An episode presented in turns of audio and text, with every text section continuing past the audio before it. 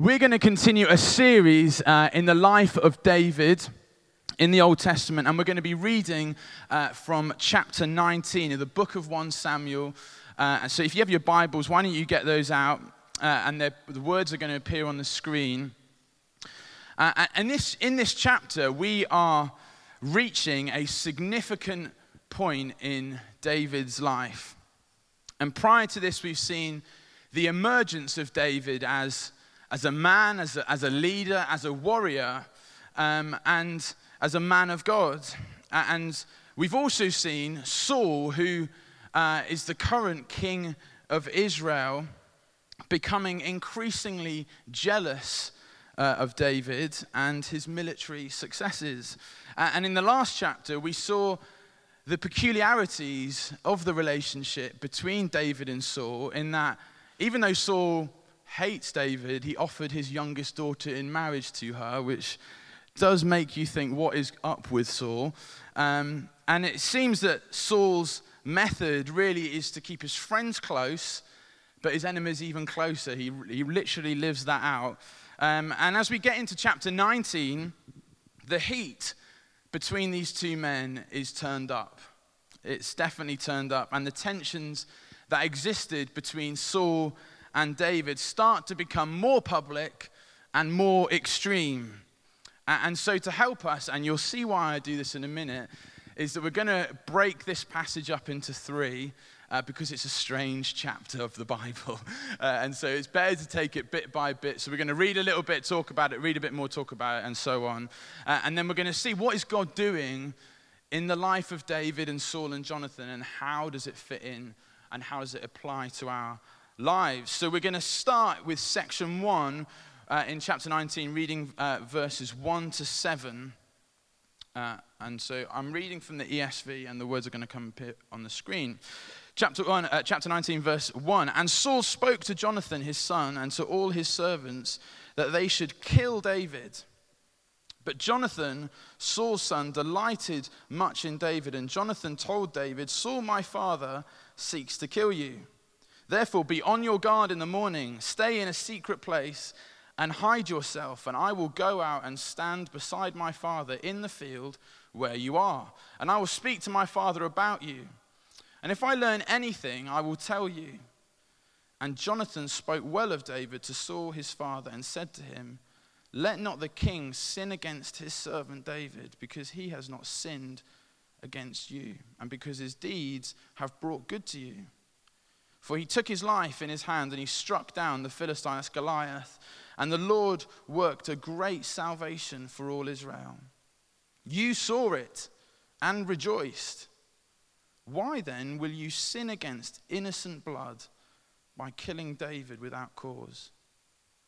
And Saul listened to the voice of Jonathan, and Saul swore, As the Lord lives, he shall not be put to death. And Jonathan called David, and Jonathan reported to him all these things. And Jonathan brought David to Saul, and he was in his presence as before.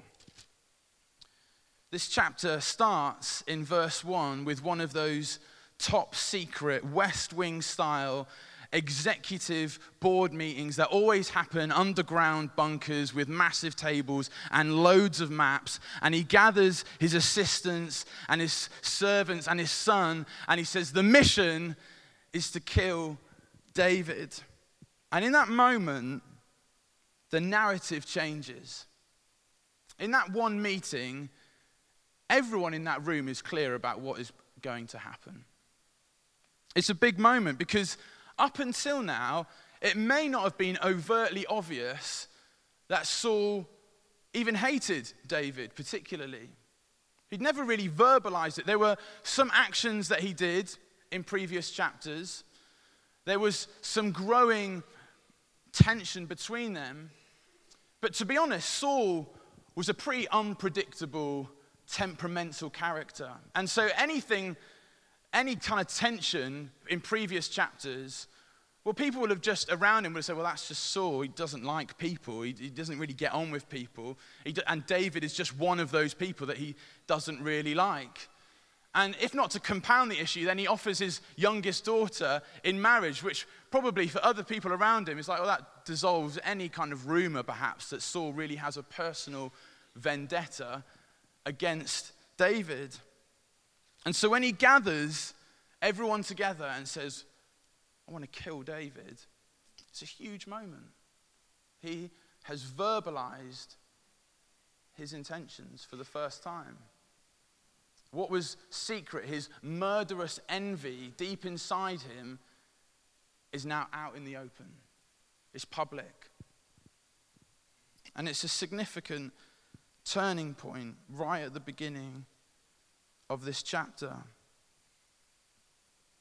And so we see a change in Saul's approach. He lets the cat out of the bag. He verbalizes his hatred for David and his kingly wish to end David's life. And his murderous desires are now known by his inner circle. And they put a plan together to wipe David out. But what's particularly interesting and noteworthy in those seven verses is the role that Jonathan plays in the story. His intervention is amazing. This is Saul's own son, Jonathan. And what does he do in these opening verses? Well, he, he comes to his father. He comes to his own murderous father and tries to talk him down from this position that Saul has put himself in. That's a brave move, isn't it? That is a brave move to go to the king of Israel who happens to be your dad and say, Have you really thought about this? And just look at how he does this. The, the conversation's interesting. Look how he does it. He starts with a warning. He starts with a warning because he compares what Saul's intentions are with sin. In fact, he, he does it three times. If you look at the passage, he does it three times. He says, uh, Let not the king sin against his servant David. And then he says it again For he hasn't sinned against you. And then the, the really hard hitting question why then will you sin against innocent blood by killing David without cause? And Jonathan is, is giving a stern warning that it's not just murder in and of itself, which is bad enough, but he's breaking God's law. He's appealing to Saul and saying, You are breaking God's law. He's using the language of Deuteronomy about innocent blood and, and what the consequences of that would be. And he's saying, You are sinning against God. Just imagine what that's like to say that to a parent. Maybe you have done that. It's a huge moment for Jonathan. And he comes in with this warning You are sinning against God. David is innocent. But then he kind of changes tact. So he goes in hard, and then he changes tact. He, he draws out some of the good that Saul has said in the past. He actually uses Saul's own words back at him. So, back in chapter 11, when Saul successfully defeats the Ammonites, a foreign power who were attacking Israel at the time, the people called for those who had doubted Saul in the first place to be killed. And actually, Saul responds to those people and he says, Not a man shall be put to death this day, for today the Lord has worked salvation in Israel. Those are Saul's words. Today, the Lord has worked salvation in Israel. And yet, in verse 5, if you look at it with me, Jonathan uses those same words. What does he say? He says, For he took his life in his hand and he struck down the Philistines, and the Lord worked a great salvation for all Israel. Jonathan's trying to speak sense to his father, using his own words and saying, That was a brilliant thing to say. That was good. How have you lost your way so much since then? So he goes in hard, he goes in with the warning, the stern challenge, but then he tries to draw out the good in what Saul is saying. He's appealing to him and saying, How have you lost your way so much? In fact, he's trying to lead him to a place of repentance, his own father to repentance. And what's striking about Jonathan's intervention here in this first section is, is well, if you think about it, it's an incredibly stressful, highly pressured, vulnerable position that Jonathan has placed himself in. That cannot have been easy for Jonathan. We see Jonathan siding with his best friend against his father, the king of Israel. And you've got to wonder well, how do, how do you go about doing something like that? How do you go about facing your murderous dad to try and talk him down? How do you come with the stern warning, but also drawing out the good and appealing in that way? And it's clear from when you read about Jonathan that he is drawing strength from a higher power in these moments, in this incredibly difficult situation. And rather than just going with the flow and not trying to rock the family boat too much, he takes it incredibly seriously and he stands for what is right. You know, some people do have difficult family histories. Some people do have challenging relationships with family, particularly. And you don't have to just resign yourself to how things have always been.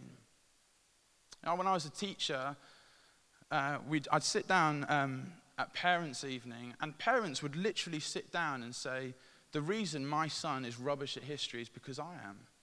And you're like, that makes no sense whatsoever. I, but you would hear it all the time. Or, or, or, she's rubbish at maths because I'm rubbish at maths. Like, and, and the child is sitting right there. You know, there are challenging relationships, challenging family dynamics, and you don't have to resign yourself to just go with the flow and just assume that that's the way you are because your parents were like that. Jonathan certainly doesn't. He stands, he challenges, but he also comes in grace, drawing good from what Saul has done. And he shows real wisdom and discernment, doesn't he? You know, discernment is the lost art of the day. I think. Because we're fed so much information that we, we never have time to even think about what we're consuming and what we're feeding ourselves. It's just on to the next thing all the time. You never get a chance to even consider, you know, what am I watching? It's just the next episode is coming straight away. And, you know, it's, it's one of those things, and yeah, Jonathan shows incredible wisdom to know what to do. He doesn't just flip a lid at Saul, he doesn't just lose it on him. He goes in hard with the challenge, but then he brings grace into it and tries to bring him to a place of repentance gently. And we can so often respond to things that we don't like or things that don't go our way, and we can get really angry about it, and then we just let it loose on someone. And before we know it, we've, we've already created tension, haven't we, and challenges in relationships. And we see in Jonathan that he uses wisdom and discernment to navigate through this. And so the question that we should ask ourselves is, you know, how aware are you of the situation that you're in? Jonathan was hyper aware. He was incredibly self aware about how he was coming across. How aware are you of that? How aware are you of the influences in your life? Are you being dominated by how you've been brought up, for instance? Is the voice of a parent just ringing in your ears all the time? How do you respond to things when things don't seem to go your way? Or turn it on its head, perhaps you feel like you're in a position like Jonathan where there is a strained relationship and you need to go and try and sort it out and face up to it and bring the challenge. Maybe even it's to a family member. How are you going to do that? And Jonathan provides a model for that. He, he draws from God, he uses wisdom and discernment to approach his own father and to challenge him and to face up to it, but also to be gracious in it. I think there's a lot for us to learn from this exchange. And in the short term, Jonathan is successful. You know, Saul makes this grand statement I won't lay a finger on him. And so momentarily, Jonathan's interac- interaction and reconciliation seems to have worked to some extent. But then we pick up the story in verse 8. Let's have a look at it. Verse 8. And there was war again. There's always war. And David went out and fought with the Philistines and struck them. Just remember that word struck. Struck them with a great blow so that they fled before him. Then a harmful spirit from the Lord came upon Saul, and as he sat in his house with his spear in his hand, and David was playing the lyre or the harp, and Saul sought to pin David to the wall with the spear, but he eluded Saul so that he struck the spear into the wall. And David fled and escaped that night. Here's the interesting bit coming up. Saul sent messengers to David's house to watch him, that he might kill him in the morning. But Michal, David's wife, told him, If you do not escape with your life tonight, tomorrow you will be killed. So Michal let David down through the window, and he fled away and escaped. Michal took an image or an idol. Okay. Took an, angel, uh, an image or an idol and laid it on the bed and put a pillow of goat's hair at his head and covered it with clothes. And when Saul sent messengers to take David, she said, He is sick. And then Saul sent the messengers to see David, saying, Bring him up to me in the bed that I may kill him. And when the messengers came in, behold, the idol was in the bed with the pillow of goat's hair at his head. And Saul said to Michal, Why have you deceived me and let my enemy go, so that he has escaped? And Michal answered Saul, He said to me, Let me go. Why should I kill you? All right. Cheers for this chapter, Andy. David's successes in military battle once again brings about Saul's hatred towards David to the so much extent that he launches a spear at him and because David is twinkle toes, he manages to elude it. But the thing that the writer is drawing our attention to is Saul's attitude towards David now. And the writer uses these words struck really deliberately. It's actually not in the NIV, it's in the ESV, and it's deliberate. So he uses the word struck when David struck the Philistines with a mighty blow. The Philistines being the number one enemy of the Israelites. David leading the Israelite army into battle, and he struck them with the mighty blow. And then the writer uses that same word to describe what Saul tries to do to David. And he flings the spear, and the, the spear struck the wall. And so we see again that Saul has made David his number one enemy. It's happened again. And it's worth noting that Saul responds in anger to David's good deeds. And David is this kind of person that seems to draw out two different reactions. Some people love him, and some people hate him. And there doesn't seem to be much middle ground. So, Jonathan and Michal, brother and sister, son and daughter of Saul, love David. They will do anything, even if it takes putting an idol in a bed and putting goat's hair on him. They will do anything to save him. And yet, Saul is consumed by murderous envy. And there's this common theme right the way through the Bible where God's anointed people often are either loved or hated. I don't know if you've noticed that. So, Moses is hated by Pharaoh, or Daniel hated. Joseph, in fact, hated by his own brothers. And I guess we see it most clearly with Jesus, don't we? When we read the Gospels, the disciples loved him, and yet the political authority and religious leaders hated him, wanted to put an end to him because of what Jesus represented. These characters seem to draw out two different reactions.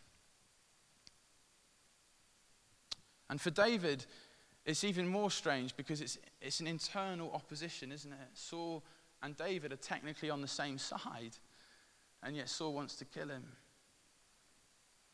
It's funny, isn't it? Because Judas was a disciple in Jesus' inner circle, and yet Judas goes and betrays Jesus. Interesting parallel. And so there's this opposition that David faces because of the good things that we do and that he does. And, and actually, we, we should expect some of that ourselves. When we live for Jesus and when we speak for Jesus, not everyone is going to fling open the doors and welcome you in. You know, some people are drawn by the light of Jesus and they step closer. I'm sure you know people who just want to talk to you about it, are just really open and, and are happy to talk about it. And so they're drawn by the light of Jesus. But actually, others will choose to go further into the darkness. And that's often what Jesus is like. That's, that's the reaction that Jesus gets. And we should expect opposition when we live and speak for Jesus. It's not going to go down well with everyone. And we should be ready for that. We should expect that. We shouldn't shy away from that. And the final thing that we see here and I was just thinking, you know, Saul is the king of Israel and should really be fighting. He's supposed to be on the front line, supposed to be representing Israel, taking the charge, and yet he's found in his own residency dealing with the internal war that is within him. And I think that's significant because bitterness has taken hold of him which has meant that he's not able to fulfill what he's supposed to be doing, what God has called him to do. And bitterness is one of those things that can just be small to begin with, but if it's not nipped in the bud, it can grow. I actually, I, I, Sarah was going to the, my wife Sarah was going to the 9 a.m. service this morning. I helped her get the pram down the stairs. I went out in barefoot and I trod on some glass this morning. And when you're a tall man with not very much flexibility and it, there's a little shard of glass in your big toe, that's incredibly difficult to reach. I've got the flexibility of a scaffolding board. And uh, I'm there on the bathroom just trying to like get this thing out. But I needed to get it out because if I didn't, could get infected, the pain would get more and more. And bitterness is a little bit like that. If you don't nip it in the bud, if you don't deal with it, it's going to fester. And so some, some of us, and I know I have, have allowed bitterness to take root towards other people or to situations or even to God. And it's prevented me from what I'm supposed to be doing. It's taken me off the front line, dealing with the internal war. Is that you this morning? Are you dealing with bitterness towards somebody? We're going to have a an opportunity to respond a little bit later. And I want to encourage you, if that is you, that God can do something with that. He can take it away. You know, bitterness only damages the person that is bitter. It doesn't do anything for anyone else. It just affects you. And so perhaps God is speaking to you about forgiveness and letting some of that go and walking in freedom. And we see that in Saul, that he just couldn't deal with it. And so, what does Saul do? Well, after the, after the spear and the idols and the goat's hair, and you, I'm happy to talk about why on earth Michal had an idol in her house, and, you know, but it's not the focus of the story. Um, I'm happy to talk about it later. Maybe you've got some ideas. Uh, but David flees out the window, off he goes, and he goes and chases and he finds Samuel, and so we're going to pick up the story in verse 18. And it says, Now David fled and escaped, and he came to Samuel at Ramah and told him all that Saul had done to him. And he and Samuel went and lived at Naioth, and it was told Saul, Behold, David is at Naioth in Ramah. Then Saul sent messengers to take David, and when they saw the company of the prophets prophesying, and Samuel standing as head over them, the Spirit of God came upon the messengers of Saul, and they all prophesied. When it was told to Saul, he sent other messengers, and they also prophesied. And Saul sent messengers a third time, and they also prophesied. And then he himself, Saul's like, dang it, what is wrong with these soldiers? I'm going myself, and went to Ramah and came to the great well that is in Secu. And he asked, Where are Samuel and David? And one said, Behold, they are at Naioth in Ramah. And he went there and the Spirit of God came upon him also. And as he went, he prophesied until he came to Naioth in Ramah. And he too stripped off his clothes, and he too prophesied before Samuel and lay naked all that day and all that night. Thus it is said, is Saul also among the prophets? Well, if you thought goat's hair and idols was strange, this is even weirder. Uh, so here we go. Saul sends soldiers three times to go and arrest David. And what happens to them each time? The Spirit of God comes and they begin to worship God. It's so strange. And so Saul decides, right, I'm going to take matter into my own hands here and I'm going to deal with it myself. And lo and behold, the Spirit of God comes again. And, and, you know, you'd be forgiven. You know, the readers at the time, or, you know, readers past would have thought, okay, well, God has protected David through a person, Jonathan, first of all, in a conversation with his father. He's then used Michal and some goat's hair to rescue David again through a window. And so you think, well, David's running to Samuel. So Samuel's going to conjure something up again for David to escape. And yet it gets to a point where God has to come himself. God has to come himself. And so Saul comes under the power of the Spirit, and it's confounding. It's a bizarre method of rescue. God Himself, by His Spirit, overwhelms Saul to the point that Saul is laid bare on the floor. He probably was wearing something, but he had taken his robes off. He's wearing his Calvin Kleins or something. And uh, he's laid bare on the floor.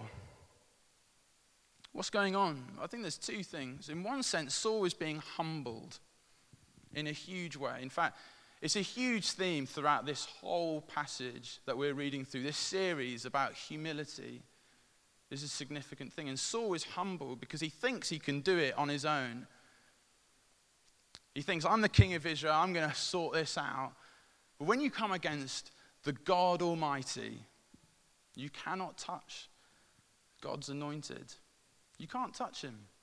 Saul couldn't get anywhere close. He's completely overpowered by God, and there's this visual representation of Saul's decline. His robes come off, royal robes stripped off. And he's laid naked on the floor, bare on the floor. He's been humbled. He's worshiping God and he's being humbled, laid exposed on the ground. But could it be that there is something else going on here too? Because he's not just being humbled, is he? It says that he is worshiping God. That word prophesying really means praise or, or worshiping. And he's worshiping God. In fact, all his messengers are worshiping God. And could it be that there's something else going on here in this scene? And could it be that this is a moment of utterly scandalous grace towards Saul? Could it be? I, I think it can. I can't get past the fact that Saul is worshipping God. He's been humbled and he's worshipping God all day and all night. And the Spirit comes on him and allows him to do that. Could it be that this is utterly scandalous, outrageous grace on behalf of God towards a man who has murderous envy in his heart?